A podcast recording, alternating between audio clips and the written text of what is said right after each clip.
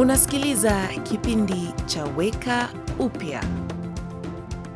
Jaribu kulitaja jina la Yesu wakati huo mwingine wa kongamano la watu kazini mwako, na simaanishi kwa njia ya mzaha, kwa sababu unaweza kuzungumza kuhusu Mungu au useme ya kwamba wewe ni mtu wa imani au wewe ni wa kiroho bila ya kukwaza watu.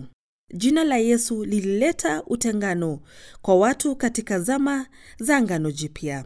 Wakati Petro na Yohana waliponya kiwete, viongozi wa dini waliwakashifu. Waliwauliza, kwa nguvu za nani, kwa jina la nani mmelifanya jambo hili? Petro alijibu kwa ujasiri, ni katika jina la Yesu wa Nazareti, ambaye ninyi mulimsulubisha, lakini Mungu akamfufua kutoka kwa wafu. Kwa jina hilo mtu anasimama mbele yenu akiwa mzima kabisa. Viongozi wale wakaulizana, tuwafanyie nini watu hawa? Ni lazima tuwaonye watu hawa ili wasiseme tena na mtu yoyote kwa jina la Yesu. Mhubiri mmoja husema, zaidi na zaidi wakati huu katika makanisa na kwingineko, jina la Yesu linatupiliwa mbali. Ni Mungu. Mungu alibadilisha maisha yangu. Hapana.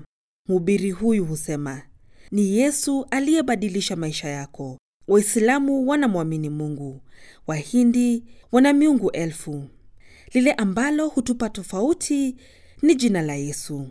Mungu wa Bibilia ni Mungu wa Bwana na Mwokozi wetu Yesu Kristo. Mfuasi wa Yesu, je, jina la Yesu limekoma kuwepo katika kwenye mazungumzo yako? Umekuwa ukisikiliza kipindi cha Weka Upya, ujumbe wa kutia moyo na wenye tumaini. Ili upate habari zaidi, wasiliana na stesheni unayosikiliza sasa.